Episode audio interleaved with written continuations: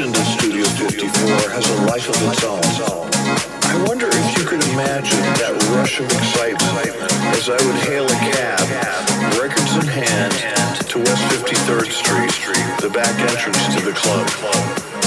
It was electrifying just to arrive at the door, knowing that a sensational party was about to begin. After I set up, the house lights would dim, I would begin my set, and that incredible Richard Long sound system would roar to life.